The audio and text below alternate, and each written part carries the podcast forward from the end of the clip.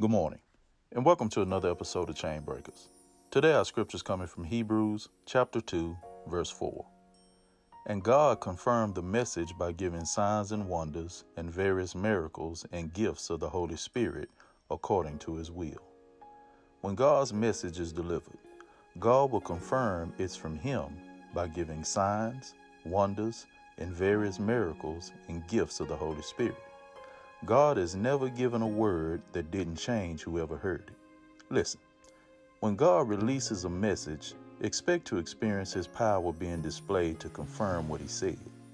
God's word will never come without a demonstration of power. God bless you and have a great day.